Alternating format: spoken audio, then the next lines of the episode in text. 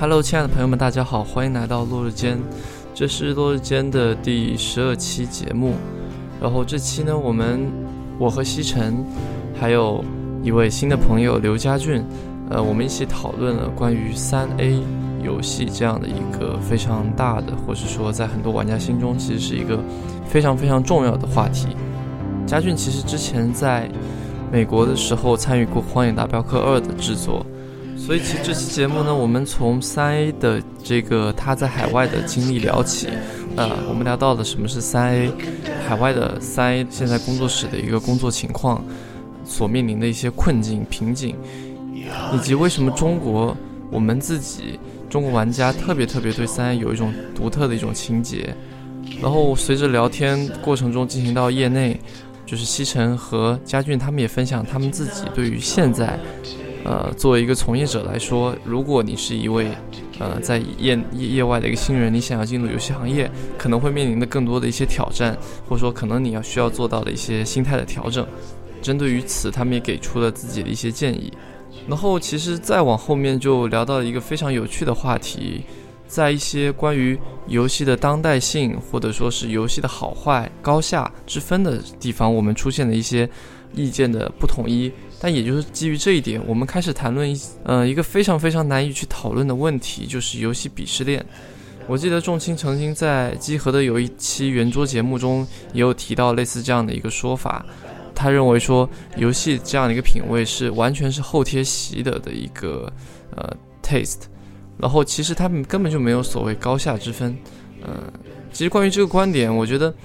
因为其实它不仅仅是说游戏它是否有高下之分，它同样也涉及到一个是游戏它是否是一个有害的设计或是一个无害的设计，它在伦理上是一个什么样的一个情况。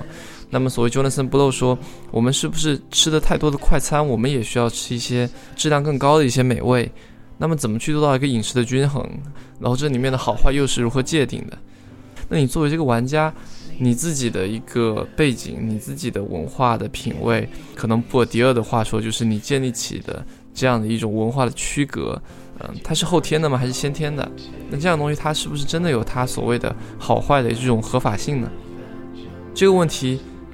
在卷入了玩家他的行为之后和以及玩家态度之后就变得更加复杂。当你在玩一个游戏的时候，你是怎么被他玩，你是怎么去玩他，你是被他控制着玩他，还是说你很清楚自己在干什么，你只是在一个你完全能够掌控的一个程度进行一个消遣。当玩家在和这些不同的游戏发生关系的时候，这种非常奇妙的你难以去评判难以去评价的一个难题就出现了。关于这个难题，家俊给了几个非常有趣的一个比喻，其实我觉得这也是一个大家重新一起来思考这样一件事情，重新去思考游戏鄙视链，甚至说是所有文化之中的这种鄙视链的一个机会。那么就请大家来收听落日间的第12期节目续妹 3A。 那么欢迎大家来到这一期的落日间。然后这期呢比较特别，就是我们第一次尝试了这种多人的录音方式，然后我们这边请到的两位朋友，一位是老朋友西城，大家好，我是西城，还有一位是一位新朋友，知乎上的大 V 刘家俊。哎，听众朋友们大家好，我是刘家俊，这个大 V 不敢当啊，小 V。当时见到家俊的时候，我就觉得他这个就是他这个整体给人那种压迫感，就是一看就是美国的某大厂出来的，对。然后当时他还穿了那件衣服，然后戴了一个墨镜，我感觉就像是 GTA5 走出来的人物一样。对，他穿了一件二星的 T 恤衫，哇，他特别酷。对对，其实很特别一点就是家俊他之前在网易嘛，然后后面出国之后就去了二星，包括其实也在 EA。对吧？嗯，对，工作过，对，然后特别是参与了《荒野大镖客2》的一个制作，所以其实今天呢，就蛮想和他聊一聊，一个是在国外的这种3A工作的经历，以及他在里面他感受到什么，具体就是现实的3A工作环境是怎么样的，是不是我们所想象的那种美好的、充满了对游戏的热爱和激情的。第二点呢，就是也是想要我们自己。就是作为从一个从业者角度，就是可能不是那么宏观或是那种大佬的角度啊，就我们自己去讨论一下 3A 是什么东西，因为感觉 3A 这个东西它在中国是一个比较被神化的，或者其实很多玩家是想要努力去追求的一个一个这样的一个东西，他们一直想要中国的3A游戏，但是其实我们发现最近可能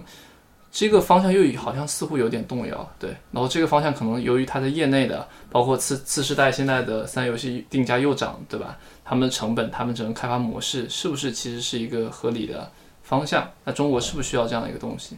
我们其实想要在今天进行一个这样的讨论。对，这也是为什么子韬把我叫来，对，我是一个客串的角色，因为我刚入行的时候我就去了育碧上海。那有过几代 Far Cry 的那个项目经验，就是所谓大家知道的一些 3A 作品，所以说子韬这次把我叫来跟佳俊一起聊。我们两个人的虽然说都是在所谓的 3A 大厂工作，但可能因为国内外的工作环境不一样，我们可能会从各自的角度来去讲一讲到底这个 3A 游戏是什么，在 3A 游戏公司工作是什么体验，就类似那种非常知乎体的一种问题吧。嗯，可能会这样，特别是就是我相信刚才说了，就是从玩家的角度大家会喜欢这样的东西。我觉得很多从业者心里也是有这样的迷思，我没有做过 3A， 我很向往有一天能够如何给一个主机 3A 游戏工作这样。那我在中国在网易，然后去了美国之后在 EA 和 R 星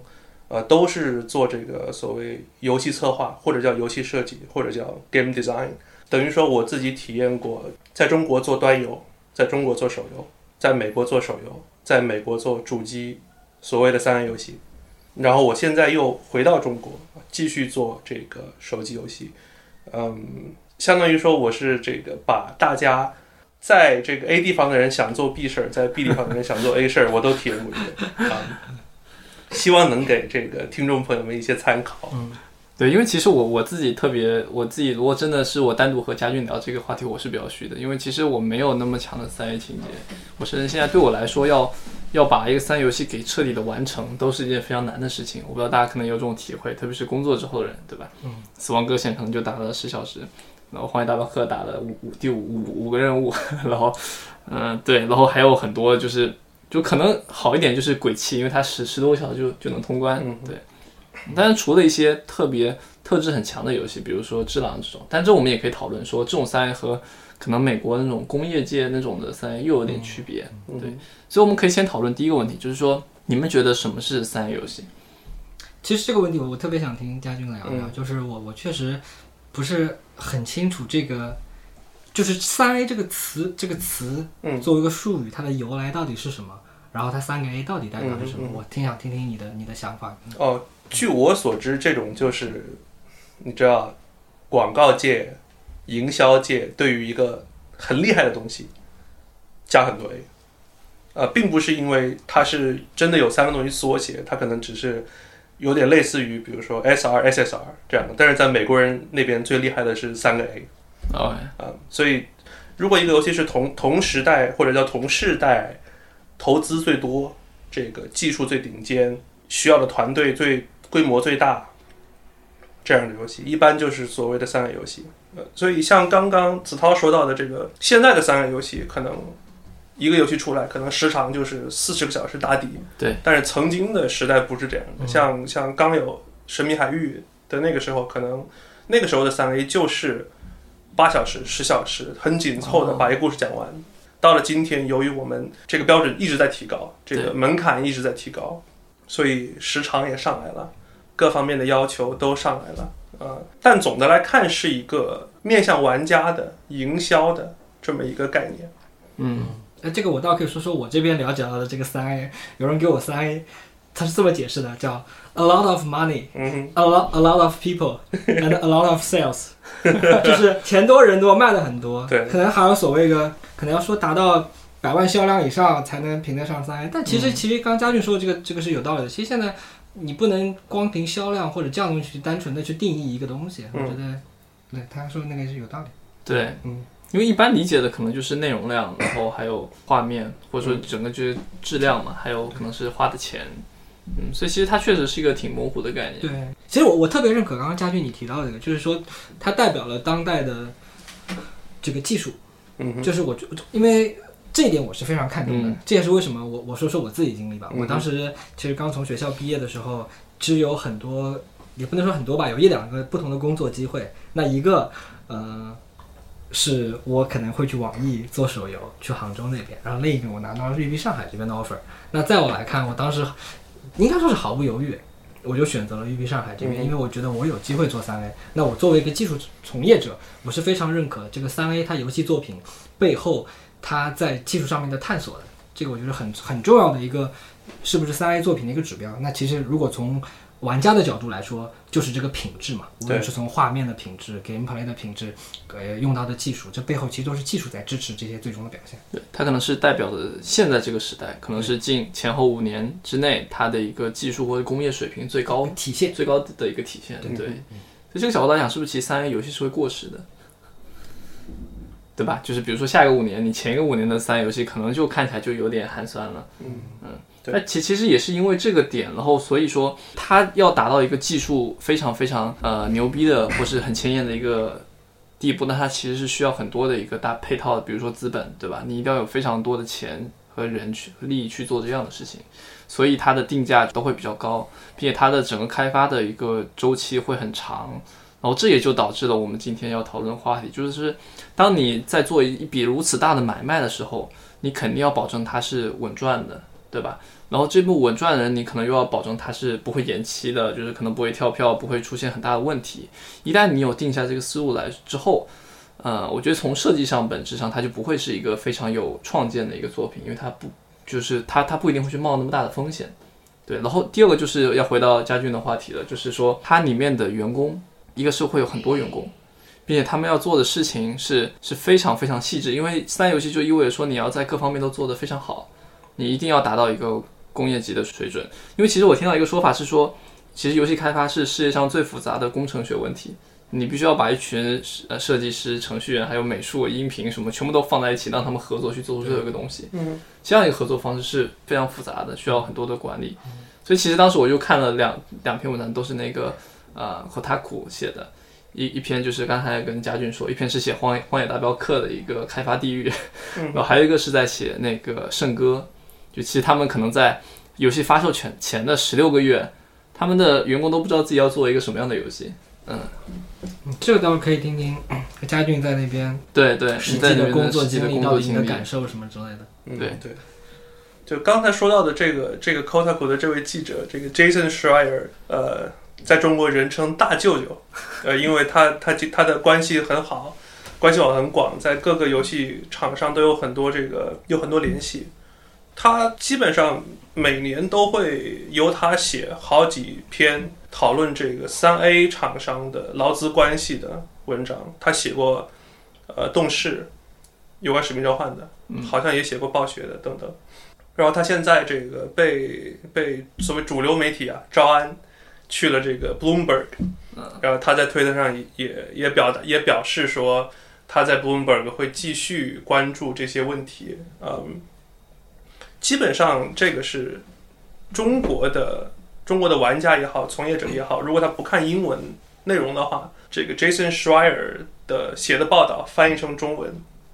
是一个很好的这个窗口吧，可以看一看这些公司的工作状态都是什么样的。他描述的很多这个场景，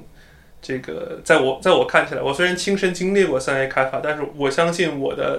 之前的公司这个 San Diego 对我们的待遇是业内数一数二的。 Jason Schreier 的文章里描述的很多的这个情形，在我们看来已经很恐怖了。做 3A 确实是一件很苦的活，必须这么说。你当时你是从 CMU ETC 毕业嘛？对，你当时去的 EA 对吧？对，就是其实我蛮好奇说你当时在那段时间的就是工作的一个状态的。OK，就严格来说，我不是毕业之后去的 EA，只是说我在这个求学期间，反正学校允许，政府也允许，我在 EA 做了挺长一段时间。那段时间在那个 EA Tiburon 奥兰多的工作室，这个工作室负责 NBA 手游、NBA 主机、Madden 就是橄榄球手游和 Madden 主机，都是体育类的这个吸金大户吧，这样的。我当时在那个 NBA 手游团队，他们的工作方式就是迭代周期比较长，工作很紧凑，但是他会尽量把每个周的工时控制在就是45个小时以内啊，争取就是不用加班。对，就是8个小时，反正你非常努力的干，但是干完了以后，这个多出来的工作量，那个该往后排，这样的。由于我当时只在网易做过事，我听了他们的这种工作方式，除了这个不加班，除了这个比较长的迭代周期，还有他们是一个分布式的团队，在奥兰多有一帮人，在罗马尼亚布加勒斯特有另外一帮人，但总人数也不是很多。我去之前我了解到这些情况，我会想，哇，他们这游戏怎么做得出来？对啊，对吧？结果去了之后，哦，不仅做得出来，还挺赚钱。所以确实各个厂商都有自己的成功的方式啊，没有一个定式。在 EA 做了就挺长时间之后，那就是等面临毕业的时候，那 EA 给你发个 offer， 然后你再去别家再找工作，多家这个来比较的情况下，那当时还是想说难得来一次美国，对吧？是不是还是应该这个去这种主机 3A 厂商尝试一下？那所以最后是这个婉拒了 EA， 去了这个 Rockstar San Diego。这样就开始了这个 3A 的这个旅程，非常让人羡慕的一个姿态。对，应该是少数国人真的拥抱 3A 厂商的一个例子了。其实还是有很多、特别是这个我们学校 CMU ETC， 在过去我之前的好几届就已经有不少人去 3A 业界了。对，但这里就是需要提到的是，他们很多人就不像我，就是我做 game design 的话，那我无非就是在手游和主机这种之间选，那这里边的这个就是现实的考量没有那么大，待遇的差别没有很大，但很多的这个我的这个学长学姐他们都是 software engineers， 对吧？那他如果去科技行业，他拿到的这个待遇是会比在游戏行业就是可能多个1/3，多个1/半，这样的。所以他们都是出于对游戏的热爱去的这些厂商。所以我也就是非常非常感谢这些前辈啊，就是他们给我们就是铺的路。所以他这边其实涉及到工种的问题，就游戏设计师嘛，这个做创意的，那实际上你其实主要就是你要会说会写东西。那其实恰恰这一点，可能中国人是会有这样一个文化隔阂的。包括你在设计的时候，会不会，比如他们会不会觉得，比如说你是中国来的，然后你其实你会对他们所喜欢的那样的游戏产品会有一些隔阂？我觉得文化的这个隔阂是会有的。比如说，我相信如果我早生3年，我早去美国3年，这 EA 我应该是去不成的。就是只是说正好赶上了这个时间，美国的这些厂商对所谓的这种 live operation 的游戏，就是在线上持续运营的游戏，还有对东亚的这些游戏，稍微有一点兴趣，正好出现了这么一号人，那要不就来看看嘛，来试试嘛，对吧？但工作中间确实会有像你说的情况，就是在学校的时候，你会明显的感觉到学校里的美国人对你讲话开的是兼容模式。去了这个 EA， 特别是 EA Tiburon， EA Tiburon 当时没有什么外国人，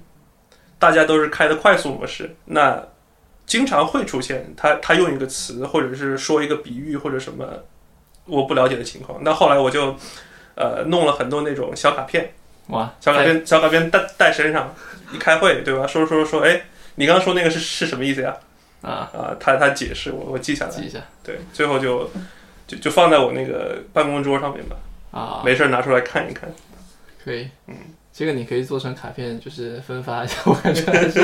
挺厉害的。我现在都忘了，转行英语教育，做成一张54张的扑克牌，也可以卖周边。对，我们做第一部分周边就是3A游戏工作办公英语，不会，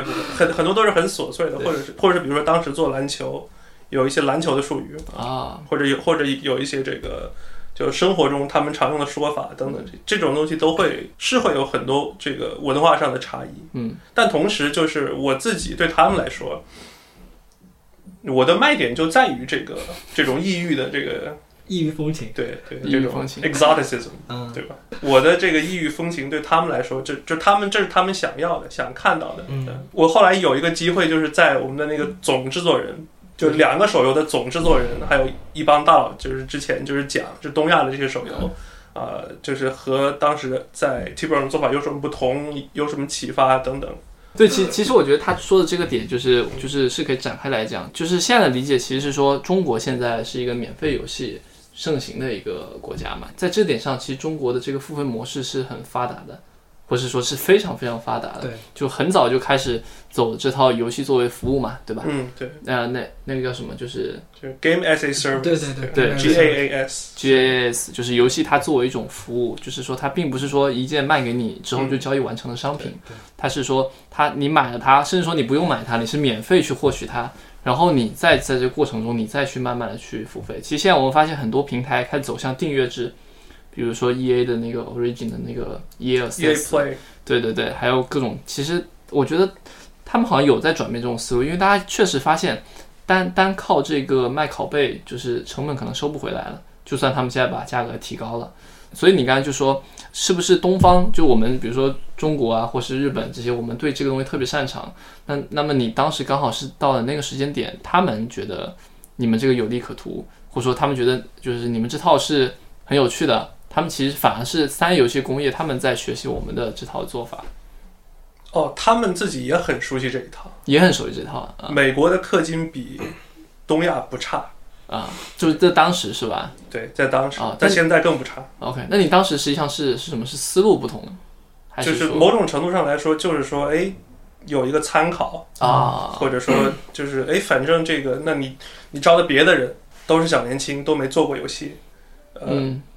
或者说这个别的人他不一定有过这个真实的去接触用户大规模用户的经历，那碰巧这个人有来呗，对，是会有这种运气的成分，运气的成分很大，讲实话，就正好我遇到他们这样。前段时间我听了另外一个游戏的播客，就是一个叫游戏面包坊的，就是两位在美国的从业者他们做的，他们就请了那个陈朝。就是他们北美的游戏圈的一个设计师，他当时在国外，他没有选择留在国外的原因嘛，第一个就是说，就是国外人他其实不认你任何在中国的工作经验，你在那边你要像一个毕业生一样从头开始。然后第二点就是说，其实你如果要从一个外围做到这个整个游戏的核心设计层，可能其实只有那3-5个人，你可能要花10年。过程是很漫长，并且就像他说的，当时的可能中国的工作经验在当时是不受待见的。对，就特别是陈超比我早毕业2年还是3年，他那个时候是这样，到我这儿不一样了，突然就不一样了，很多时候是运气成分。OK，不过我看到你好像在知乎上面写说，其实现在之后他们其实是会对这套中国的东西感兴趣，其实这也是我们现在中国的一个机会，是吗？就是中国从业者的话。是，就是我可以很明显的发现，就是两边的业界在不断的这个接近交流啊，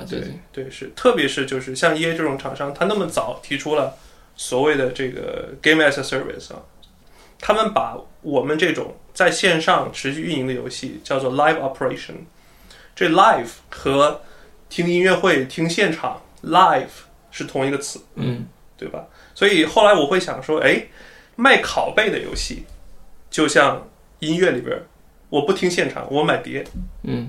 每个人到手里的体验是一样的，产品是一样的。但是 live operation 的游戏，网游、手游，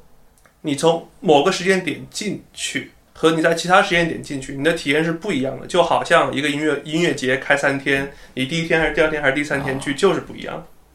所以某种程度上，我会想说，那个。我做3A 和做手游的区别，无非就是我在做音乐的时候是录唱片还是做现场的区别。就这么想下来的话，我在我自己的心里边，我会觉得说，就两者其实没有高下之分。就甚至我会觉得，哎，是不是？如果我们把这个音乐的这个比喻再深一层的话，我会不会觉得说，哎，做现场是不是更厉害一点？它持续变化中的，对，这也是去美国工作的一个收获吧。就是如果我用中文工作，我应该是想不到这个的。对，所以我们就可以话题转到你当时最后去了阿星，然后当时工作了多久？差不多正好1年吧。1年，我记得你当时说你当时是每周要干个6天大概。对，基本上是这样。就可能我们的工时都是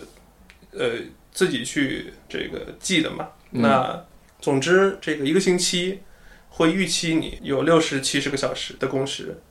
这个工时是实打实做事啊，不含午饭，不含晚饭。60-70个小时，对，挺夸张了，挺夸张。并且比如说美国人不午休，没有午休，可能中午一般就是说这个吃个三明治，完了之后回去继续上班。晚餐在公司吃的话，公司提供这个外边的 catering 非常难吃，我相信不光亚洲人觉得难吃，大家反正拿到自己的位置上10几分钟解决完，继续做事。只是说反正每周就这么多时间，就这么多事儿，你要解决完。基本上来说，由于R星的这种独特的组织方式啊，它在全世界各地各个时区都有工作室。那比如说，这个我们的主要的 QA 集中在这个英国一个叫 Lincoln 的地方，还有这个印度，这两个地方可以保证24小时覆盖不断的测试。所以 OK， 我今天把我的这个内容，我做的系统实现了，我把这些代码或者脚本一提交。我回家睡觉，第二天早上一来，给我提好了10个 bug， 啊，然后我修这10个 bug， 修完了之后去睡觉，第二天早上一来，8个 bug， 等等诸如此类，就是说这个它是一个运转非常良好的机器，每时每刻都有人在这上面工作。那刚刚听了嘉俊的分享之后，其实让我也想到了一些，回忆起了我当时在育碧上海的一些工作的经历嘛，就让我觉得回想起了我当时在那边做那个螺丝钉的那种体验。就是说，就是因为它这个系统非常的庞大，这个非常的成熟，然后特别是像我这样做所谓的一些技术工种的人，其实上面放下来的东西就非常执行层面的东西，你只要按照已有的一些工序流程按标准去做，把它实现就好了。那你想Far Cry都已经那么多代了，所以我当时的时候其实整个项目它有非常完善的一些标准在那边，工序流程也有在那边。对我来说有好也有不好，那好的在于这也是我当时为什么选择去育碧的一个原因，就是因为我能有机会去非常详实的去参与跟了解到这个工序流程，这个所谓的成熟的工业化体系到底是个什么样的，我可以作为一份子去参与一下。那可能做了2-3年、3-4年之后，我会发现，就可能你螺丝钉还是做着螺丝钉的工作，你很少能去推动一项事情。毕竟就像刚刚嘉俊说的说，他很多是 global 的工作室合作嘛，会有一个所谓的leading studio。当时Far Cry项目作为上海这边，它不是 leading studio，那自然而然我们音频这边部分也不是一个能去 leading 这个整个音频架构的外包公司，你可以以为是个内包，就是个内包公司。所以很多事情，当然我这边有想法的时候，我是没法推动的，更多是上面框架做好了，你就按照这个来，对不对？很多东西呢，虽然能看到整体大家共用 share 的一个工程，有些东西你不该碰就不能碰，就是可能会有这样的情形啊。现在就不一样了，是吧？现在我在一家国内的游戏公司工作，就是跟这个比起来，那我觉得就是之前在育碧待了3-4年，可能就所谓的那种育碧大学毕业了，会有这种感觉。就是说我在这边待了3-4年，我做了2-3个项目，我把该了解的东西学到了，我可以觉得可以尝试去自己是不是能从零开始把一个整个大的东西给架构起来，就更加多的参与到真的游戏开发这个环节当中去。对我来说是个好机会吧。对，我觉得这个说的是很有道理。像我自己，我在 San Diego，San Diego 是《荒野大镖客2》的 leading studio， 那我们的这种自主的权限还是有的。那但是反过来，你说像在英国或者在加拿大，在其他地方和我们合作的这些人，很多时候我觉得他们的工作体验就像你说的，很可能就像一个螺丝钉，特别是非设计类的这些工种，可能各自的体验是挺不一样的。我印象很深刻，就当时那个 Kotaku 的那篇文章里，就是他就说当时的有些美术还是编剧，他们说他每周要工作100个小时，我当时就在算说这个工作从什么时候开始什么时候结束呢，就是很恐怖。还有他们特别经常被人谈及，就是那个马蛋蛋，对吧？对马蛋的处理是吧？一个模拟都是非常的，我刚才在玩的时候我还仔细看，好像是有就是做的确实非常细致啊。这些都是背后靠人力堆出来的。还有一点我要讲的就是你刚刚说到关于整个工作时间包括 task 驱动这些事情，这也是我觉得整个系统它这个体系成熟我觉得很牛逼的地方。就确实我当时在育碧从整个项目的管理上来说，它不会要求你加班，就不鼓励加班，不鼓励说你赶个时间把这个加班事情做掉，它会在很长期安排的很好。就大家可能整体的工作状态是相对不像现在国内游戏公司那么紧张跟快速的就从个体的感觉上来说，这个可能是一点可能在所谓这样的3A游戏公司，成熟的3A游戏公司工作一个相对比较不错的一个地方一个点吧。你在这边大镖客感觉怎么样？就正好和这相反啊。对对，所以我就感觉其实育碧应该你那个算是管理比较好。我懂了，也有可能因为我是个小螺丝钉，我没有感受到上面来自这种压力，我可能确实不多，有可能就是确实是的。就是所以还是像我一开始说的，就是每个工作室都会有他自己的历史积累和做事的方式，可能整个育碧就是这样的工作模式。那刚才也说，比如说 EA， 据我自己了解的，如果都是做主机，EA 的这个压力可能比如说动视要小一些，但是反过来 EA 也有自己的这个削减人力成本的方式，就是 EA 是大量的使用这个临时工的，所谓合同工，类似于国内的说外包，但是你去驻场对，去跟这项目一起工作，这样的，EA 用这个用的比较多，可能别的厂喜欢这个低薪但是加班比较多，等等。当然这些都是我没有彻底亲身体验过的传说。我自己觉得 R 星在这里边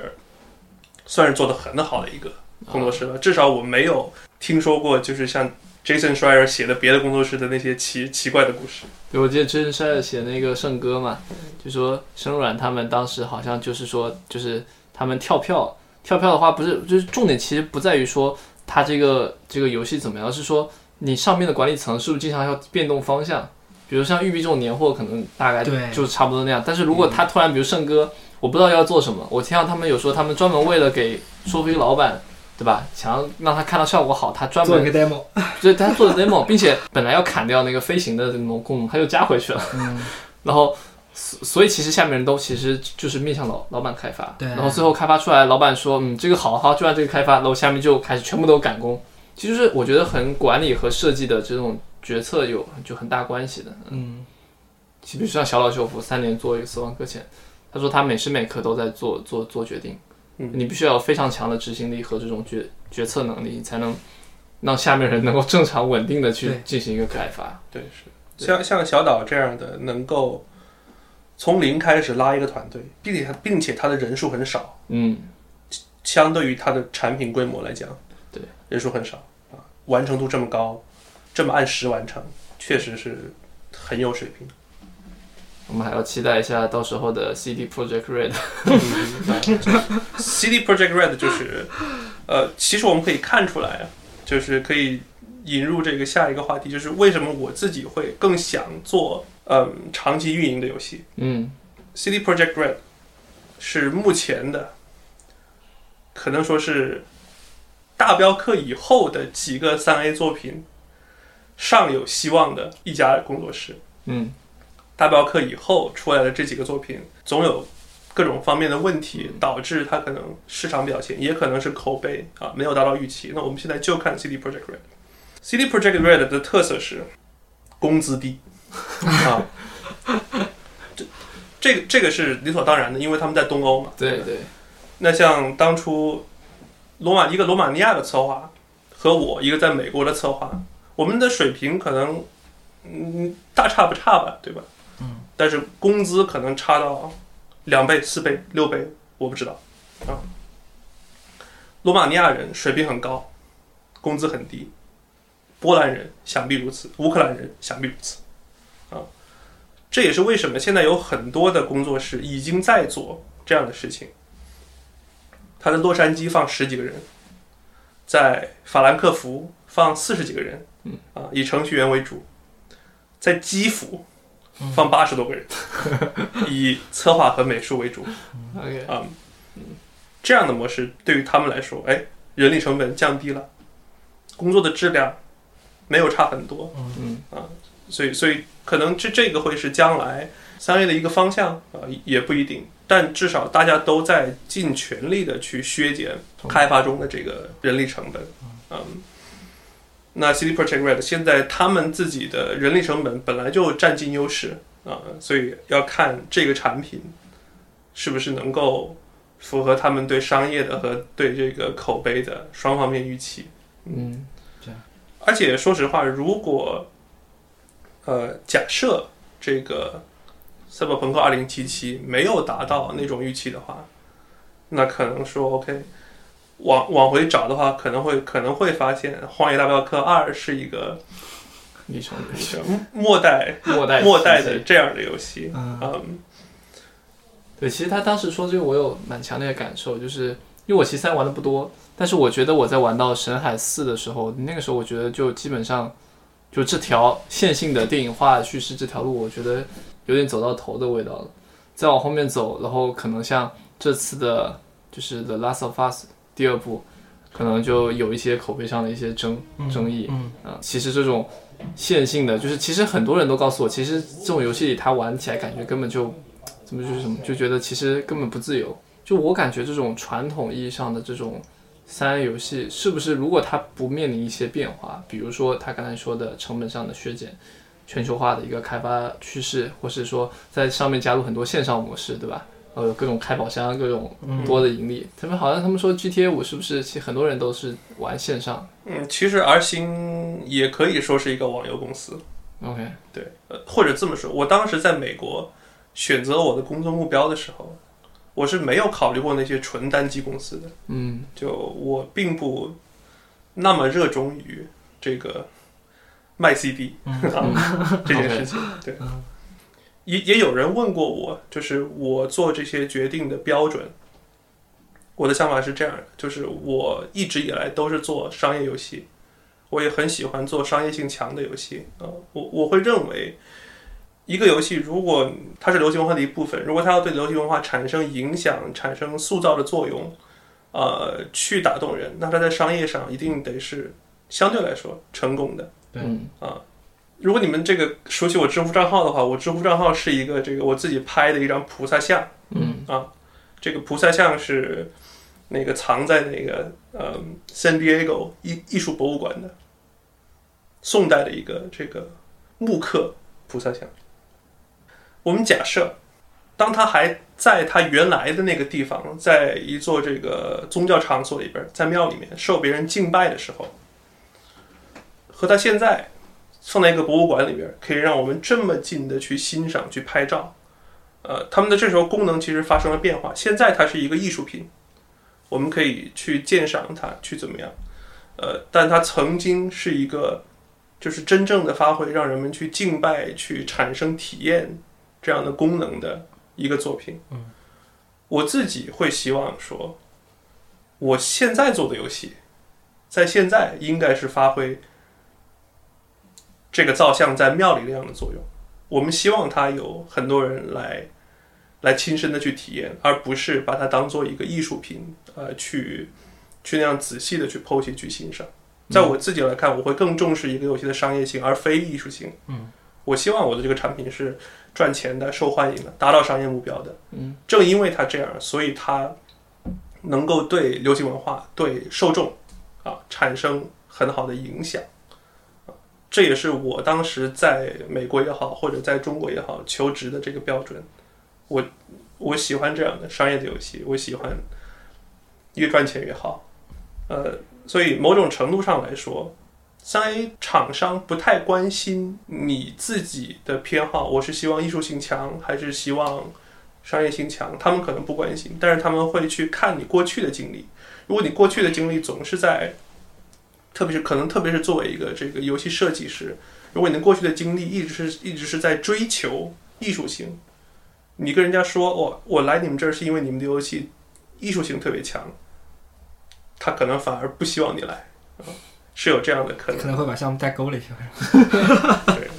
对，所以这个也是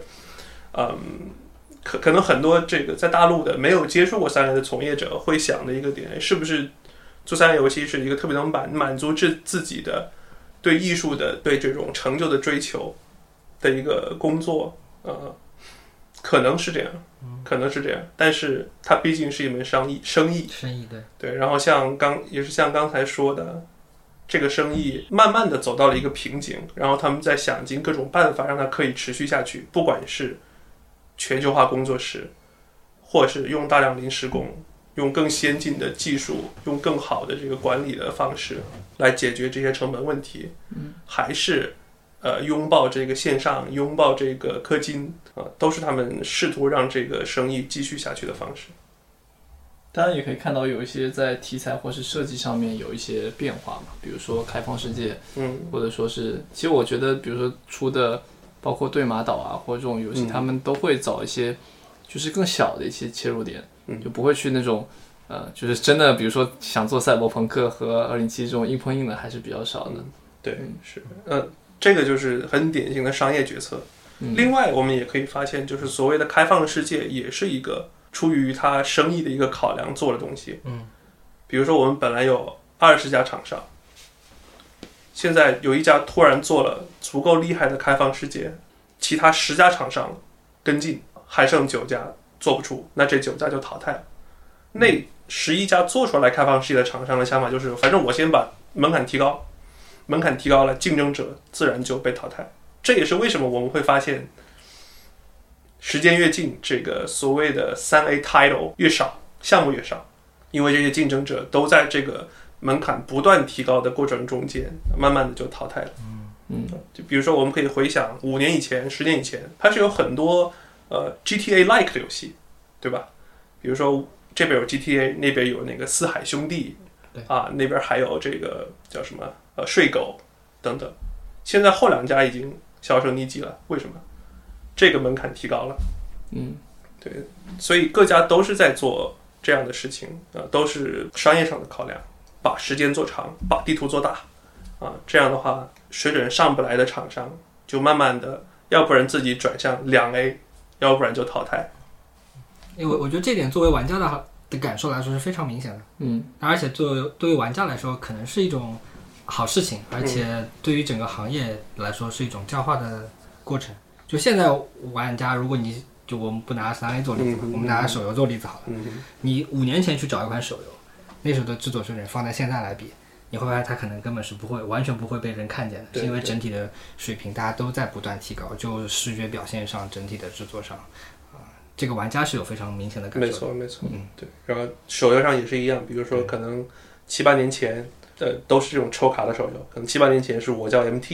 对，不知道大家有没有印象？我玩过，对吧？到今年是原神，短短7年，对吧？太不一样了，像刚才讲的这一波就很像西城说的，我们是来给 3A 祛魅，对，就是你们所说的或我们所想的所谓的 3A 梦想，其实只是一个别人走的更多的一个商业的一门生意而已，但它这一个生意它能跑得起来，所以它存在这样的一个东西，对，并不是因为它可能天生就好或是对是或是怎么样，但其实我觉得它有可能也是它是不是也有些好处？就比如说，其实你刚才说，它可能淘汰了一部分的工作室，但这部分工作室他们可能就会尝试去做2A游戏，对吧？可能就尝试去做一些不一样的一些市场切入角度。整个地球上只有阿星一家公司，它可以做像 GTA5 或是《荒野大镖客》这样，就是高内容量、就高开放世界、高自由度的这样的作品的时候，其他公司没有想要去追它。他们其他公司得找到自己的一个方向，对，所以其实蛮多3A游戏，他出来人他可能去做独立游戏，比如说那个 Lucas Pop， 对吧？然后比如说他们会做一些有趣的2A作品，就前段时间我在玩的 Ghost Runner， 或是之前的奇异人生，其实都是那种他不需要到达3A的那种，就是整个时代的最前沿，但是他依旧可以给人带来很不一样的体验。对，是。其实我觉得可以回到我们讲点正面的东西，我蛮想知道你当时在荒野大镖客的时候体验，就是说包括有遇到什么好玩的事情，或者当时你身边的人工作状态。我必须说，这个可能很多中国的从业者或者听众，特别是那些没有读过 Jason Schreier 文章的人，可能会觉得说，哎，是不是在美国的工作相对来说负担少一点，相对来说轻松一点，美国人是不是懒一点啊？这个必须按我的亲身体验来说，不会。美国人工作起来很勤奋，嗯，美国人工作起来这个经常如痴如醉，美国人工作起来经常不要命，不顾自己的健康或者家庭。我当时有一个同事，他可以说是这种精神的代表啊，他是美国土生土长的这个白人，他每天会在6-7点钟来公司，早上，对，晚上一般来说7-8点走。他之所以这样，是因为他想和我自己的这个领导，我们这个所有的这个技术策划团队的领导一样努力，工作时间一样长。我的领导就跟他说，你这样没有必要，并不是每个人都能够像我一样啊。他在公司工作了3年，在上线之后还是上线前夕，我记不清楚了，终于这个 burn out 啊，所谓的可能中国话叫崩溃了，嗯，离职了，发售奖金他都没有拿就走了。走了以后呢，在家歇了半年。我为什么知道他歇了半年，是因为我后来碰巧跟他搬到同一个小区，我经常在有时候看到他一个人坐在小区中间亭子里边抽烟，我也不好意思跟他搭话，我也不知道要说什么。在家待了半年之后，去了英国，另外一家3A 工作室，可能做的也不长久，后来又回美国，这样的人在3A 工作室或者在别的美国的手游工作室不在少数，他们对工作就是特别的有责任感，特别的有激情啊，他可以为了这工作牺牲很多很多事情，我就是要把这事情做好。其实没有人强迫他们这么干，你做到可以交差也是 OK 的，嗯，只是说像他这样的人有很多，并且某种程度上，至少我觉得我这个同事没有得到他应有的这个回报，他为大表哥真的付出了很多很多事情。相对的，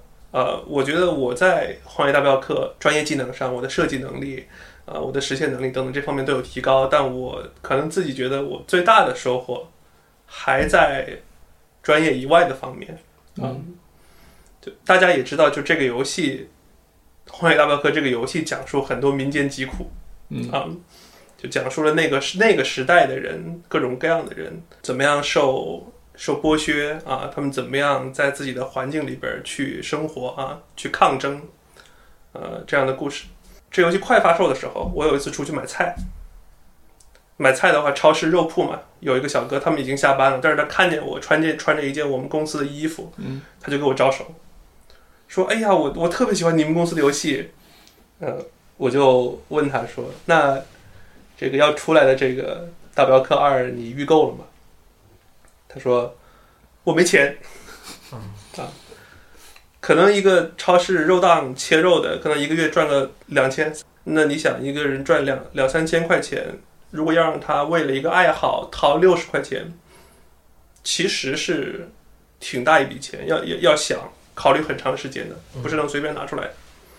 的，特别是在美国，在南加州花销又那么高，我当时就觉得说，哇，其实，我在生活中遇见的很多人，他们的处境和游戏中间体现的那些也很像，也很像。特别是后来我在游戏中间玩到这个，圣丹尼唐人街，那附近的时候，有很多这个华人。你可以遇到他们，你可以和他们讲话。那这些华人在游戏中间正好又是配音都是用的这个比较标准的广东话啊，然后这也是我的一个语言。当我发现就是这些人在游戏里边的时候，那时候我正好在公司就测试别的内容，这个当下我的眼泪就这个流下来了。一个很奇特的场景就是，很多这些。游戏里边的人，游戏里面表现了很多人啊，有农民，有工人啊，有家庭主妇等等啊。种族上来说，有犹太人，对吧？有白人，有黑人，有墨西哥人，有美国原住民，也有华人。嗯，游戏中表现的这些华人，就是100多年前啊，在我当时在的那片土地上面，对吧？他们在那边奋斗，在那边抗争，在那边生活，而且游戏里边正面的表现了他们的这些事情，会有这些任务，让描述这些华人怎么样抗争，会在游戏里边有这个场景里面的物件，来纪念他们的这些事情。比如说在那个圣丹尼城里边，你可以看到这个招贴说这个要求加工资啊，要求华工洋工平等啊等等。游戏选择了一个正面的角度去表现这些人，那这些人是我的同胞，他们在美国100多年前啊确实生活过。正是因为他们当年在这片土地上去奋斗啊，去抗争，去生活，我在那个时候才能够在美国的那间办公室里边，和我放眼望去各个族裔的同事们平等的生活，平等的工作。我感到那是一个非常非常让人震撼的一个瞬间。而我的工作内容又是做一个游戏，这个游戏表现了我的以前的这些同胞在这片土地上的这个生活。我觉得这是一个对我来说触动特别特别大的一个瞬间，可能就是这种类型的产品独有的，因为它有这么长的时长，它允许表现这么多的细节，它可以带给人这样的感受。但与此同时，别的类型的产品也只要它的制作水平够高，只要它触达到了正确的那些人，他也可以有相似的，或者说在不同方面，但是触动程度可能相当的这样的收获。所以我觉得像这种级别的产品，全球的产品都是有这样的特点的，只是说可能方向或者说深度不太一样。这个经历还是真的特别棒。对，就是我们作为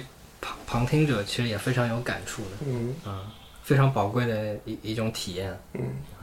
其实我感觉就是因为我志向并不是在做3A游戏嘛，但我觉得我肯定会去玩，就是之类的真的太好的作品，因为我觉得他们确实很用心。特别我在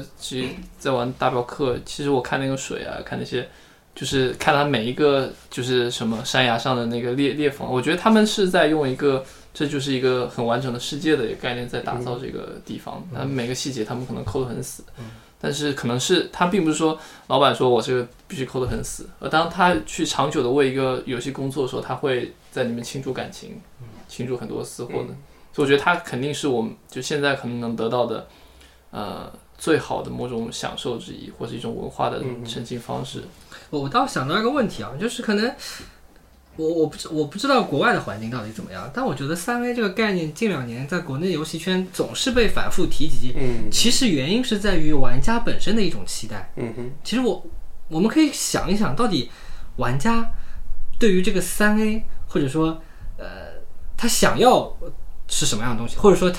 玩家是不是特别希望我们中国人能做出所谓的3A， 因为有这个东西在，所以导致我们国内不停的会有这个3A 的话题在那酝酿，在那讨论。对，这点我蛮想知道你是怎么看的。对，我觉得这种需求确实是有的。像我刚才说的，此前没有一个游戏代表华人，或者代表长得像我自己一样的人，特别是代表那个时代长得像我这样的人在那片土地上生活，此前没有，对吧？此后还有没有不一定这个游戏里边我们也不是主角就是它是在表现所有人，同时也表现我们。那现在的情况就是，我们确实很希望，我可以感觉到玩家也好，从业者也好，都很希望我们自己这个没有被足够代表的群体，能够在各种各样的媒介上被代表、受到代表。我们希望能够有长得像我们这样的人，和我们相同立场的人，在各种各样的作品里出现，电视、电影、游戏等等。那游戏这方面，现在来看确实很少，确实没有。所以我觉得这个需求是一直都在的。近来的这些作品，我们可以感到很多人都确实很受鼓舞。比如说像这个悟空，黑神话悟空，我们之前聊过。对，然后比如说可能像一些制作规模没有那么大的，比如说《边境计划》这样的游戏，用自己的立场去做这些东西，我们知道说 OK 他不一定非要去那么直接的表现各种各样的想法态度也好，但是你知道在这个游戏里面我们这个群体不会是被 underrepresented、因为他是自己人做的嘛，对、我相信这个趋势还会持续挺长时间、直到我们有足够好的作品能够说在世界上立足，并且它是体现了当代中国人主流的这个态度立场文化或者生活、我觉得这些东西是相当值得期待的、特别是在游戏领域、确实还没有。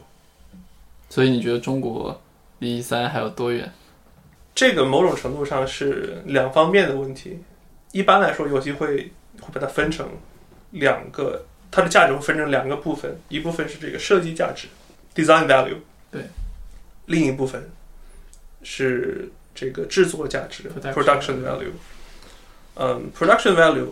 和 design value 我现在的感觉都在稳步提高、都在慢慢的有团队在往上攀爬这个台阶，具体多少时间不知道，但是肯定会有，而且不会很快的来。我有一个想法，就是说一个人他可以超越他的这个同辈人很多，我们就见过很多这种优秀的人、但是一个团队是很难超越时代的。对，所以现在还存在的团队，在各个方向的团队，就是我觉得有一个很遗憾的事情是，之前有很多走在这条路上的团队，因为各种各样的原因，可能因为商业的原因，散掉了，没有把这些积累继续下去。但目前我们能看到的一个很好的现象是，这种团队可以稳住、在商业上至少有人愿意给他们输血，有人愿意投资，然后期望在将来得到一个好的回报。那只要这些团队能够把自己的积累延续下去，我觉得就这一天不会特别特别远。我觉得这也是就像我们之前聊悟空那期后期的那期播客中我们聊到的，说为什么现在我们作为从业者，或者像我这样的从业者，可能多多少少都对悟空这样的作品抱有了很大的希望，其实是希望他去做一个榜样，说我一个团队，我花了这么点时间把这个东西做出来了，我卖出去我能赚钱，这样之后才会有更多的一些良性的循环，资金人力多了才能进来，才会有个好的一个环境嘛。对，如果说真的悟空，我不是诅咒啊，如果万幸不幸悟空失败了，那其实我觉得这个打击还是挺大的。就在我来看，如果我作为从业者，我可能会确实有点心寒，就有点失望，就有点可惜吧。这里的问题就是说，这个生意是不是一个好的生意？我们目前不好判断，确实不好判断。我本来是想说，我们聊一聊的会聊到说，其实3A它对于中国来说不是一个必选项，对吧？因为它在国外可能是因为有些历史原因或者玩家接受度原因，然后以及它的商业成熟，它走到了今天这样一个情况，然后并且也有它现在也遇到它的瓶颈，有它的难题，有它的成本各制作上的问题。但是最后话锋一拐到一个文化角度来讲，我就觉得它又是一个我们感觉一定得做出的东西了，就是因为它确实代表了游戏工业的最高水平，就它不是一个单纯的商业上的生意，所以它在中国它会成为一个像是梦想一样的东西。对。不过话要说回来，就是虽然我们在文化角度上，我们都对这种东西有很多的渴望，只是说商业上它会不会是以目前的这种3A卖拷贝的形式继续下去，还是说它会探索出新的商业的方式？这点我觉得我们是可以期待的。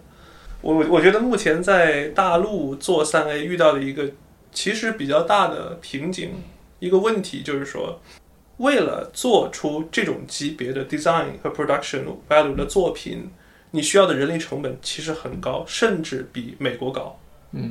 这是比较明显的嘛。那比如说人家美国因为有这么多积累，有这么多熟练的从业者，他做一个游戏我就200人。在中国，由于我们还要探索这个工作的过程，我们还要整合团队，我们要400人，先不算他做出来之后营销或者获取用户的成本，光制作的人力成本就超了很多了。这个是目前来讲一个让人比较担忧的问题，因为怎么说，就是中国的人民的生活水平、收入的水平一直在提高。那我们现在相比那些东欧人、东南亚或者南亚这些地方，我们的人力成本或者说老百姓的收入，那确实已经高了很多。但如果你让我说，我和我当初的那个罗马尼亚同事，我们两个水平差了4倍吗？就算在中国这个薪资直接砍一半，我有他2倍那么厉害吗？不一定，确实不一定。在这方面，这种产业将来在中国会怎么发展，还是它会不会就跳过中国，直接走向比如说所有人都模仿 CDPR 去东欧，或者所有人都模仿育碧在越南、在菲律宾大量的招人，都有可能。我们现在其实很难说，很难看清楚。对，说不定就是一个以后就是比如说200个印度人加200个东欧人，做出一个中国的三国的3A游戏，对，走向全球化。对对，说不定呢，真的说不定。因为就据我自己的体验来看啊，至少和我在修自己的 bug 期间，那些印度的或者英国的 QA， 其实我不关心他们在哪儿，对，他们有一个工具，按一下空格或者按一下什么键，会自动打出所有的当前 session 里面的玩家的 log， 会自动保存过去30秒的这个视频。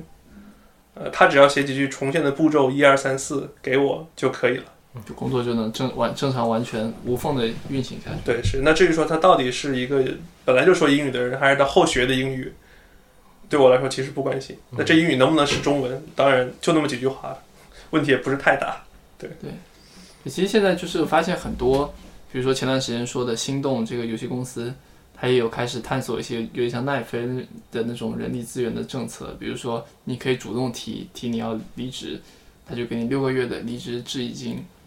就是说，其实我感觉不论是游戏行业还是整个行业，大家都更向往一种就是更自由的、远程工作的，然后可能即插即用的类似这样一种合作方式在进行。可能游戏行业会比较难，因为它还是需要一个比较长和稳定的一个开发周期，但是确实像很多边缘的这部分业务是可以去就是分散出去的，或者说是对以各种各样的合作的方式去进行的。对，是。这里更多的一个问题，我现在感到的就是说，特别是今年不是这个校招季就是刚刚过去吧，可以说对，还有一些余绪啊。我自己的感受是，现在的毕业生想要进入这个行业的门槛，比我们刚毕业的时候提高了非常非常多。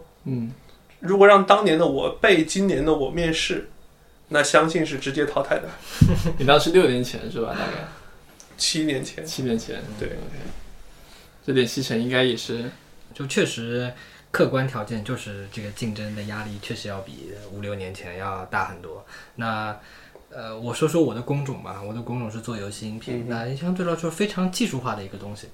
我在说的实际点，可能在5、6年前那个时候，只要你能把一个线性的一个视频，然后重新做一遍声音，这个东西做一个 demo 做得好，做得好我 OK， 你可能就会得到一个实习或者一份游戏的工作的机会。但是放在现在，你要单拿这么个东西过来，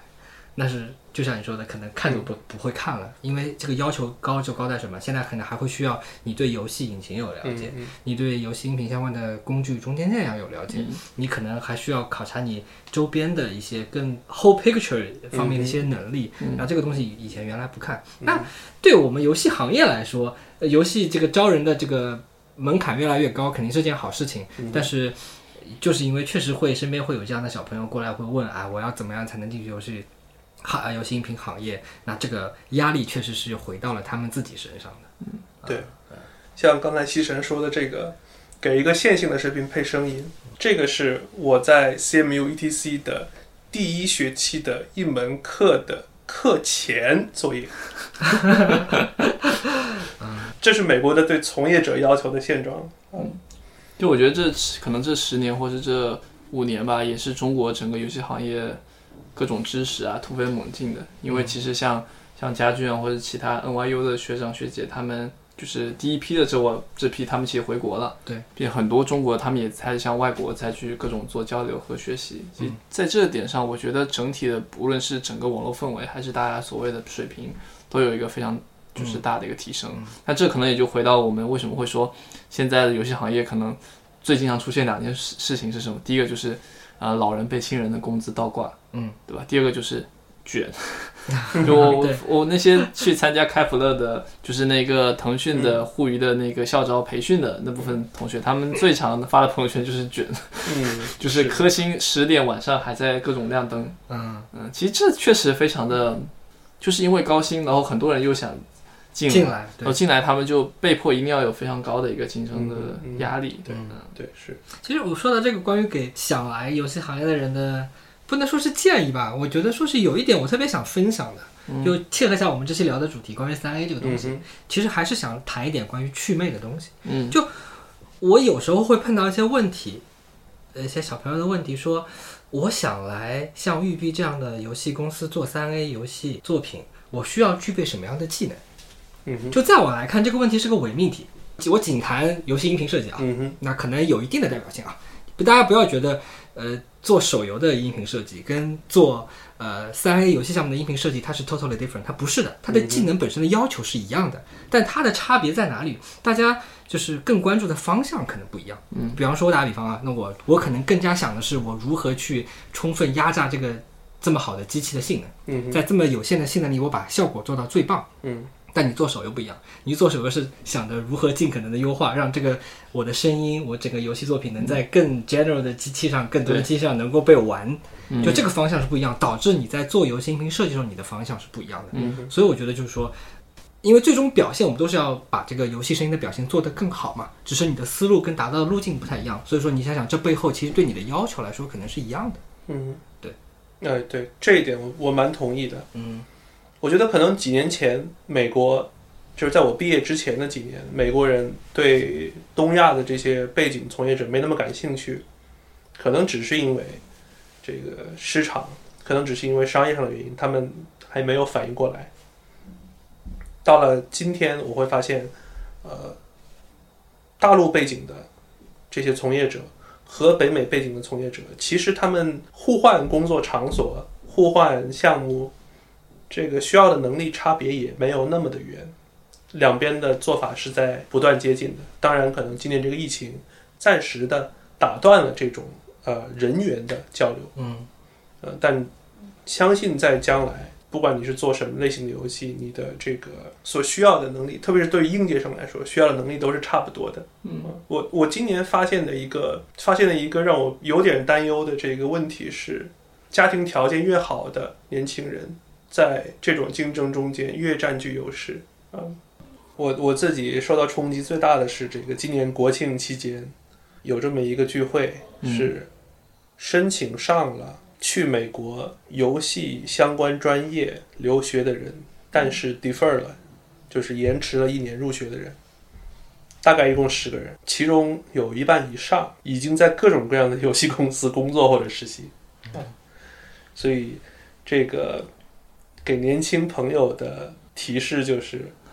这些条件更好的人，至少在经济上能够支持他们去美国追求这个游戏行业深造的人，他在中国也已经领先一步了。这样，就我觉得也不是说意思让大家卷起来、焦虑起来。其实我觉得是说不要盲目的去扎进这样，就觉得说这个行业好就都跑来。就其实，但其实我能看到很多除了，就是这种比如说一定要通过教育还是怎么样一个背景才能进入游戏公司的很多，我自己就是个例子，我都不是科班出身，对吧？我是自己去做游戏或自己了解这方面，其实主要核心还是在于说你自己真的做过和真的有经验。对，这个我们要把这个基调拉回来，稍微拉回来点。就是我觉得我身边是有这样的，我能见到这样的年轻人的。对，就是说我能在，当然相对比较少，就是优秀的年轻人比较少，他们身上有一个共性，就是非常清楚自己要去的地方，对，然后画了一条非常切实可行的路径。我有目标，我有路径，我把时间花下去，对，这就成了。但很多人，特别是很多在微博或者 B 站上问我的一些人，其实就像你刚刚说的，他其实没有明白我为什么要去来做游戏，可能仅仅是因为听说哇靠，做游戏比工资发那么高嘛，对吧？比可能我去做电影声音什么赚钱赚好多，他可能就因为这个原因就来了。对，那你说你这样，你能比得过那些想清楚了的人，自己想要做什么又花了时间的人吗？对吧，肯定比不过的。是的，对。其实还有我感觉到一个趋势，就是说其实游戏公司它在有些地方它其实是很不重视学历的，对，不重视学校的，就是说其实在有些公司比如说网易，大家出了名，大家知道它肯定要名校生，因为学习能力强它好用嘛。但其实很多现在我发现，你只要有好产品，或你只要做过做好的东西，无论你是哪个学校，其实没有太大差异，过来都是做一样的事情，或你都是要做就是从零开始式的这种创意。因为其实这两种招人逻辑背后招的人其实都是一样的。不，你这点倒不一定，就是有可能网易他招过来人，他是就是看着你没有经验，所以我说什么可能就是什么，你懂意思吗？其实你游戏经验不丰富，反倒可能是一个优点。啊，这个跟我想象的倒不太一样啊！你是这个点，因为很多你进来的人，其实你可能会有落差，他有想法， 对，有想法其实就会麻烦。确实。但今年至少我这两年的感觉下来，我是没见过不太玩游戏的简历了，已经。可能就是比如说当年可能可以考虑你不太玩游戏，但是现在人人就是一个平均线，你王者得玩过吧，你吃鸡得玩过吧，对吧？那。等等诸如此类，所以可能也是门槛在逐年变高。回想我们当年面试的时候，对吧？首先当时手机游戏还没有那么流行，还没有一种说 OK 席卷全国的像王者或者吃鸡这种现象级的东西。那么 OK 也那就不强求你非要玩过很深刻的游戏。好，然后当时 Unity 直到4是吧？对 ，Unreal 还没免费，对，他也不指望你做过游戏。那最后就变成了这个当场出题目呗，看你答的好不好，这样了。对，说到这点，确实这两大游戏引擎像个人 license 免费这件事情，我觉得引起的变化是非常非常大的，开发的民主化。没错，对，像到了今天，就我们可以说玩游戏也是民主化的，对吧？像那个60块钱买不起的切肉小哥，他玩个免费的手游，对，那还是可以，他玩个 Call of Duty Mobile。打一打还是可以的。那做游戏也是一样，当年我们没有这个资源去自己开发游戏，但是今天由于开发游戏变得简单，所以我相信在筛选的时候，这个是需要考虑的一个点了，变成说，哎，现在开发游戏相对容易，别人有做过你没有做过，那是不是对吧？你在这个竞争中间产生劣势，那是很正常的。所以基本上所有的厂商都开始进去都要做 mini game， 你都要搞个游戏，然后还要投票什么的。对，可能有点像你说开局玩就是卷起来了。对。但我觉得是好，就是你至少你摸过，你会有做过这样一个小作品的一个经历。对。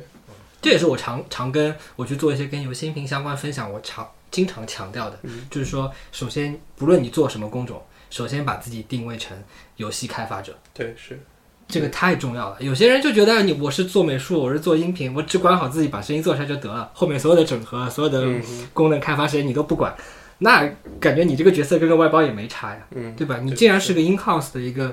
designer， 那你就是整个流程上的东西你都应该知道，你首先是个开发者。对，是，我觉得这点很重要，就是怎么说，想要做游戏，首先你要做游戏。对。还有那种打着自己想要做游戏的旗号去玩很多游戏。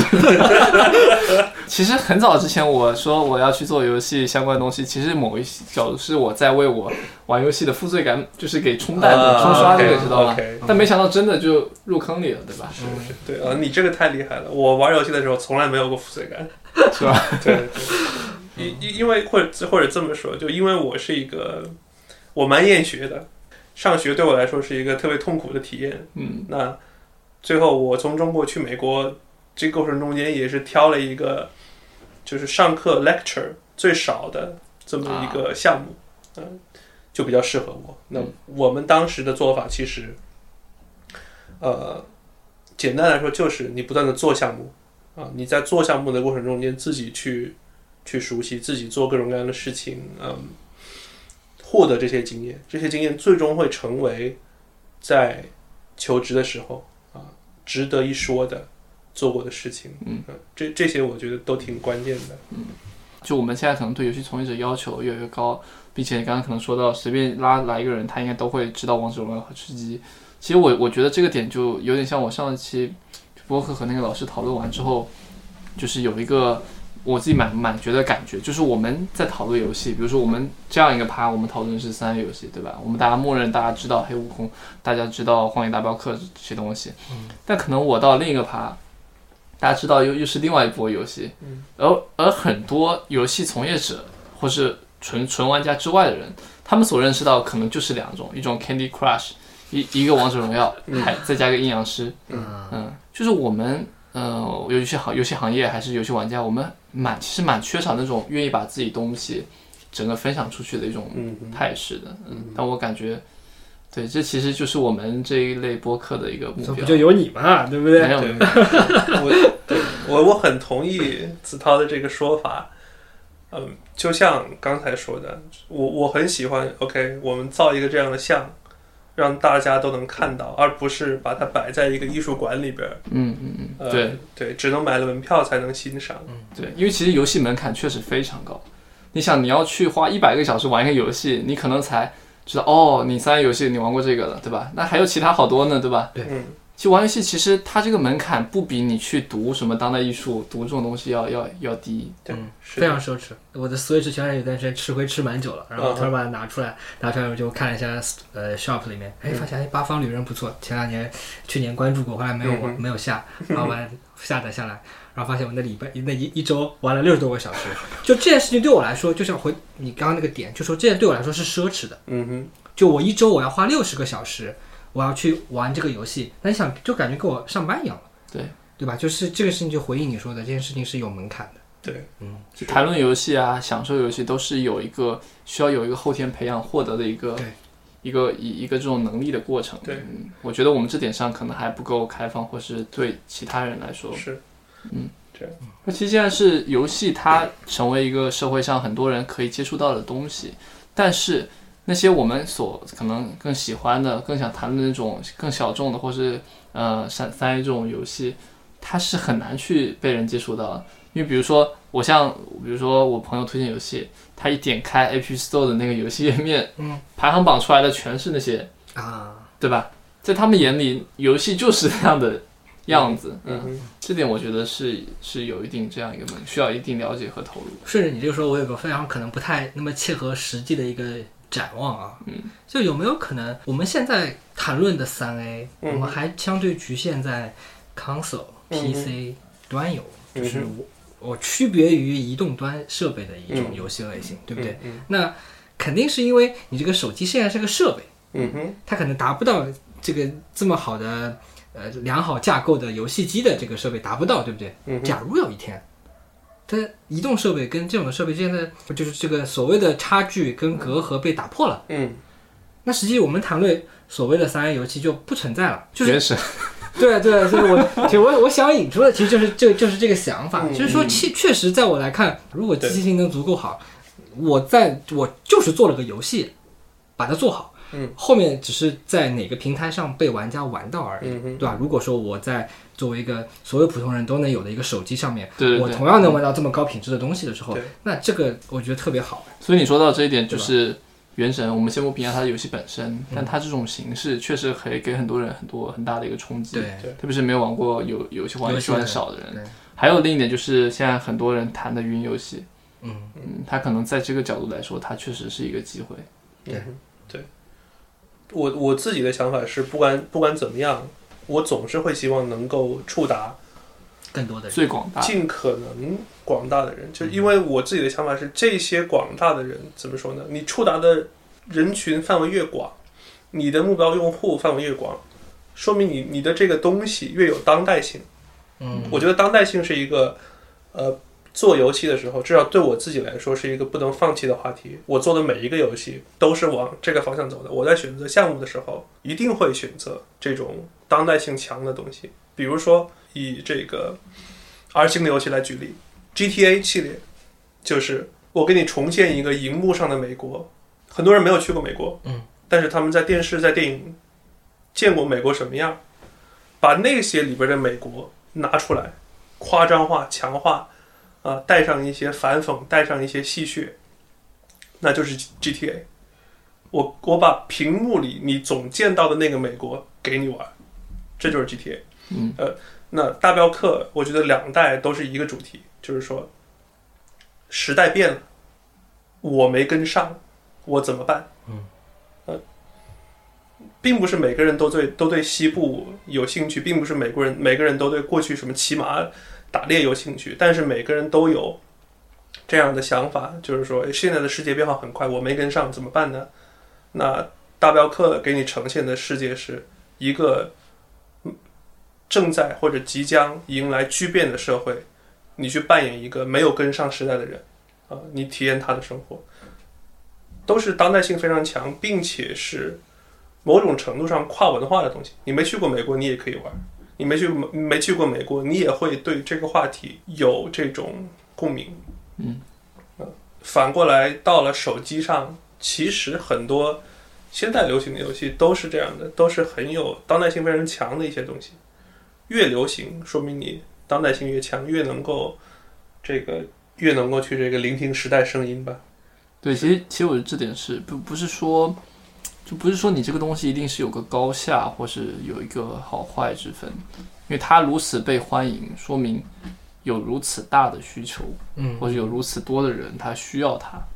对，当然这种需要我们要怎么去利用它，或者怎么去面对它，它是有个态度，但是这个需要的存在，它是我们不可以去忽视，或是说我们说你一定要去玩更有艺术性的游戏，这个一句话就能抹掉的，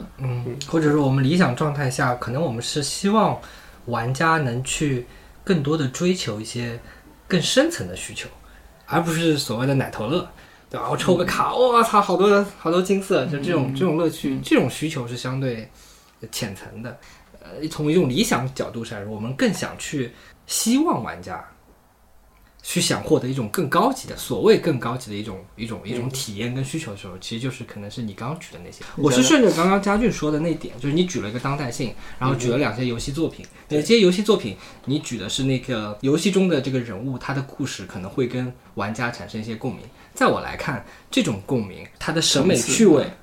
味或者我得到的一些心理上的一些体验是相对高级的。确实你刚刚说的，现在有很多需求是被广大玩家是需要的。那这种需要什么，我抽卡要抽爽了，对不对，我社交中的我要比别人更高更快更强的这种需求，那这种需求确实是来得更直接的，我可能获得的手段也更快，我充钱嘛，我有钱，我可能氪回来，对，我是这么看的。那这个我就可以把这个问题尖锐的抛给嘉俊，你所说的当代性包括这种奶头乐吗？包括，并且刚才说的某种更高级某种更低级，我倒不这么想，简单来说，那个买不起肉的小哥，大镖客的体验再高级，对他来说有什么用吗？没有，买不起，很简单。在我自己来说，我会觉得说这两者都有当代性，但是没有高下之分，比如说你说像我们简单说吧，二次元抽卡的游戏当代性很强啊，对吧？我们这个社会，对吧，这个对人的这个性方面的这种需求某种程度上来说是压抑住的，那这些角色给人的这种性的刺激某种程度上来说是一种性的幻想，养老婆，对，这个对吧，养老婆，我有这么多老婆，里面有我一个最喜欢的，或者有几个最喜欢的，对，等等，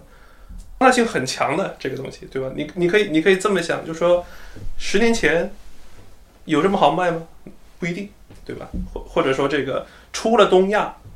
有这么好卖吗？不一定。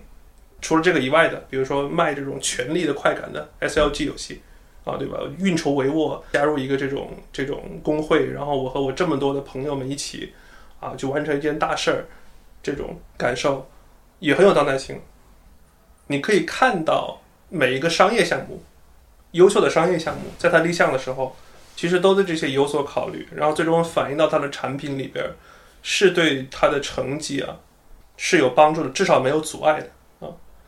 这个是我刚才谈论当代性所希望聊的东西，特别是比如现在排行榜前几名的游戏和之前，比如说5年前7年前，它一方面是我们现在这种流行文化的这个反应，同时这些产品也在不断的塑造我们的流行文化。比如说当 FGO 没上榜之前，这个有关二次元的这些东西，好像还没有那么成为主流，还没有那么被接受，我们的社会还没有到那个程度，但是随着那之后，对吧，不断的有营养师，然后不断的有好几个二次元产品，明日方舟等等这样，然后再到原神，你会发现这条线下来它越来越接近主流，越来越被社会所接受，它的东西我们可以看到其实是越来越拥抱当代更大的群体。曾经我们认为比如说二次元市场总共只有多少亿每月的流水这么大盘子，现在来看变大了，对吧？更多的人愿意为了这些东西来消费，说明这个时代又在慢慢的变化，他们愿意为了这样的东西来付钱，来购买这种体验。我觉得去抓住这些当代人的心理是非常重要的。比如说假设大镖客是一个同样的话题，剧情差不多，但是他来赛博朋克题材，你觉得他能卖到这么多份吗？可能不一定，对吧？因为有很多世界上的人他没有见过赛博朋克这样的场景，他这个不能帮助他去理解他在这游戏到底想卖什么，到底在讲什么啊？所以我自己是觉得说，所谓的当代性的考量就是这样，能不能够去触达就是最多的这些群体，特别是那些，哎呀，我有一句心里话要说，或者我心里有这么一个想法，还没有产品，暂时还没有产品很好的帮我实现的，这部分可能是潜力最大的。提到这点，我就想到一个中国的。就游戏工作室，就是椰岛游戏，他们就是现在的开发模式就是题材向，包括之前的中国式家长，对吧？其实它的玩法没有什么，但是它整个题材就是一个小孩高考考试，就是类似这样的一个话题。对。然后另外一点，他们的江南百景图，对，也是这样一个传统文化这种题材。其实我刚顺着你刚当代性的，我挺想讲的，就当代性跟二次元。我是怎么去理解这个事情的？是因为现在原来喜欢二次元那波人现在长大了，他有消费能力了，这种形式的当代性考察是有价值意义的，因为从商业上考量，他确实要去掌握新一代的年轻人到底在喜欢什么东西，那他提前布局。我觉得我会去这么理解这个当代性跟二次元的关系。对，这个很有道理。习总书记说过的嘛，对吧？这个聆听时代声音，把握时代脉搏，但反正说是一个意思，就是说。就你得反映这个你的受众，对，他们可能是当代中国人，也可能是外国人，就你得知道他是怎么生活的。比如说，如果你知道某一群人他没有客厅，他家里没有电视，你就不会帮他们开发主机游戏。我觉得没有朋友，我就不会开 party game。对对是，对，其实就是说，你得有朋友的人才能去做 party game，就常说的使用场景，对吧？对这个使用场景真的是一个很关键的事情，就是然后有些时候在 ETC， 他们会要求你禁止使用这个玩家或者用户这样的词汇，他要用 guest， 要用客人啊，就是说他 guest 的意思就是说我进到这个主题公园吗？这样的。来了主题公园的这个顾客，他来到你们这里边会有什么体验？他要求你用这种，怎么说呢，更亲密，而且他跟你之间有一种 tension 的这样的词汇，来表达我们常说的玩家。就当你说他是客人的时候，你会更关注他的这些场景，他做各种事情的场景，还有他跟你之间的这种 tension。就简单来说，比如说，像刚才说的一个很有意思的点，就是说。假如说一种服务有低级高级之分，在饮食行业，在餐饮行业其实挺明显的。你去快餐店，比如说你去那种，比如说就特别特别那种日系的萨莉亚什么的，对吧？他那个菜单，对吧？很多图的菜单讲得很清楚，那服务员特别热情，对吧？你不懂的，他还会这个跟你解释。他可能一上来就是问你，是不是来过啊？比如海底捞这种，对吧？很热情的给你解释，但如果你去那种高级餐厅，对吧？可能上来就很冷淡，上来就先给你倒水，然后问喝什么，完了就走了，菜单就一张纸，没有图，一些菜名，有些你有的选，有些你还没得选，对吧？那更极端的，比如说你可能去吃那种 omakase 的寿司，对吧？这么多钱就是这些东西，反正你不要跟我讲你没有讨价还价的空间，对吧？就这些东西，我做你吃。这个叫什么？提供服务者和那个顾客之间的 tension 的关系，某种程度上我觉得也可以类比成做主机游戏和做门槛更就是玩的门槛更低的游戏的区别啊，我大致理解你的意思，我 get 到了，对，是就是你作为主机游戏玩家，我对你是有要求的，嗯，对，首先你得比如说你玩大镖客，首先你得有那个时间有那个精力投入在这个里边，我会要求你对我的这个游戏里边的系统、对它的场景、对它的文学性能够欣赏，嗯，就好像一个高端餐厅的或者一个高端寿司的师傅，你如果进来什么都不懂，其实我不想要你这客人，对吧？或者说这个，如果你什么功课都不做，你进到那个店会很不舒适，你就怎么这也不给我解释，那也不给我解释，对，是会这样的，就是顾客和这个服务者之间这种张力是，我觉得在游戏行业也存在的。那我觉得这个例子觉得特别好。嗯，对，那手游的指引就把你当白痴一样，就是什么都不懂，对吧？而且很好，很有意思的是，当年曾经的手游，对吧？就像这个萨利亚的服务员一样，但是现在也不一定了。对，现在它的慢慢不是萨利亚了，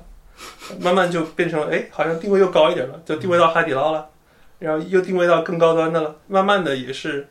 随着这些用户被不断的教育，被不断的这个产品洗礼。他们之间的关系也有发生了变化，对，然后反过来说，它这些主机游戏有时候为了普及，向更广的受众去普及，它还得自降这个身价，对，它还突然这个一下变得好像很友好，好像很适合大家同乐，所以照你这，我觉得有点像，就是说，所谓有的时候某些格调的东西，就是一种高冷的形象所营造出来的，嗯，对。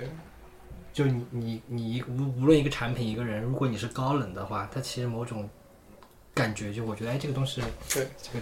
有点格调的。对，但我觉得这个是不是有一点点微妙？就刚才我们这样聊，实际上有点掩盖某个东西。嗯，就是比如说 Jonathan Blow 他有提一个他经常提的一个东西啊，就是说他希望他的游戏是尊重玩家的，他的设计是尊重玩家，是不是把玩家当傻逼的？对吧？但他有可能有两种做法，一种做法是他不做引导，或做得很粗糙。你要玩到它这个是很困难的，但另外一种是它其实做得很好的引导，对，但只是说你需要一个就是你需要有一点耐心，你去慢慢的进入它，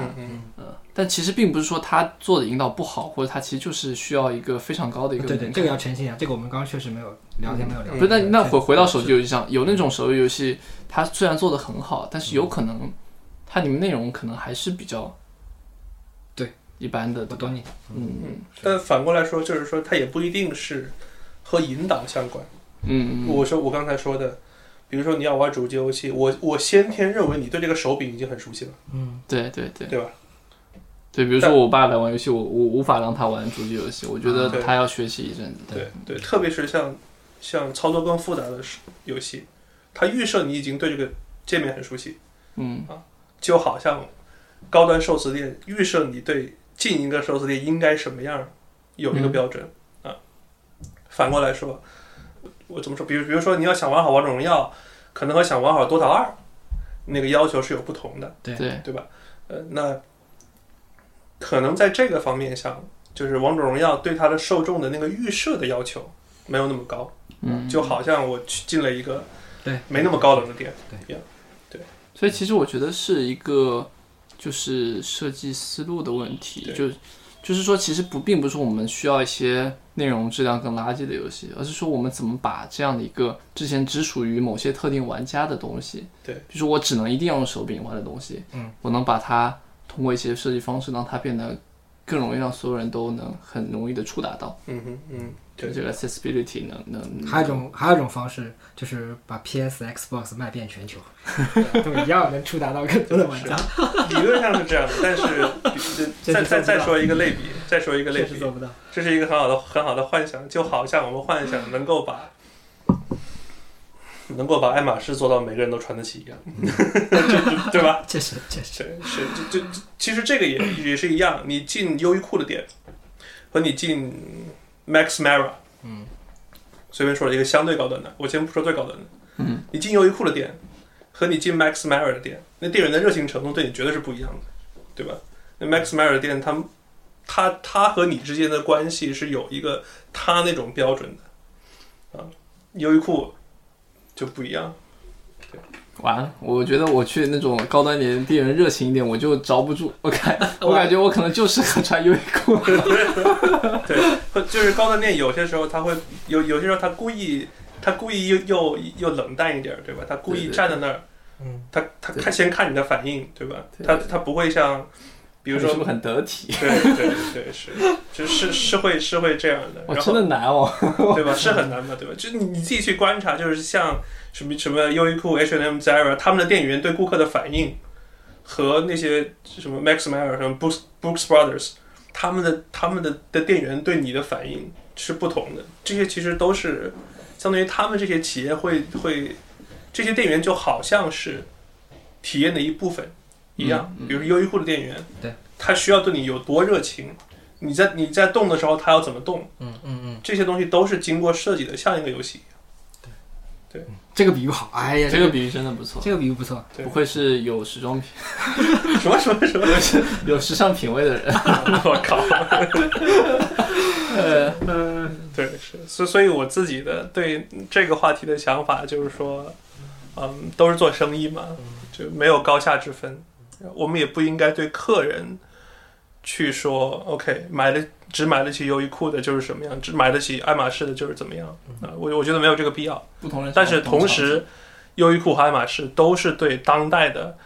流行文化有足够冲击的东西。对，把你这个比喻用回来，我刚刚那个想法就像什么，就像希望人人都能穿上爱马仕一样，对，非常的不切实际。对，但是爱马仕确实产品质量很高，你找爱马仕要钱吗？对，看着就舒服，摸着就舒服。打广告了，植入了，真棒！哎，最后这样子聊一下，确实不错，打开了一个新的维度。就其实是在讨论有种什么，就是其实我们在讲游戏鄙视链的东西，但是我们又没有限制在那里面。对，我们跳出来去做一个，换个角度嘛。对，换个角度。其实我觉得这个很有启发，就在于说它有点解构或是破除了以前那种艺术的高雅，或是所谓的小部分人的一种不合时宜的沉思，但这个不合时宜沉思，就比如说我们在讨论说当代艺术的时候，或讨论独立游戏，它有可能其实你不能说它一定好，只是说它是满足了有不同背景的，可能比较小群体的一部分人他的一个需求，因为他可能他不喜欢这些大众的这些东西，就可能我们所说的亚文化这部分。但所以说，但是游戏它是一个非常非常怎么说，非常民主化的一个媒介吧。如果你做个游戏没有人玩过，或没有人想玩，那实际上这个游戏可能就死了，你是很难去说它是一个艺术品，去说它是一个什么东西。所以我觉得他讲这点对我来说还是有些地方蛮有触动的。其实本质上是一些有不同背景，不同可能经济文化或是教育背景的人，他们在以自己的一个视角去寻找那些自己喜欢的作品。其实所以我们可能去选择你去做一类游戏，比如说他会选择去做当代性强的，我可能去做选择去做一些比较不合时宜的，这个原因并不是说哪个好，其实就是在于说我们和他可能我们的平常的消费习惯或我们的一个文化背景不同，仅此而已。对，这个说法确实很有道理。而且这个不合时宜的这个结局已经在大镖客里边帮你揭示过了，对吧？大镖客讲的就是一个不合时宜的人在时代尾声的生涯，他就没有翻身的机会吗？行，那我们今天差不多就到这里，可以，非常感谢家俊大周末晚上的做客，我们这个陋室蓬荜生辉，这是很非常 cozy 的一个空间，非常好。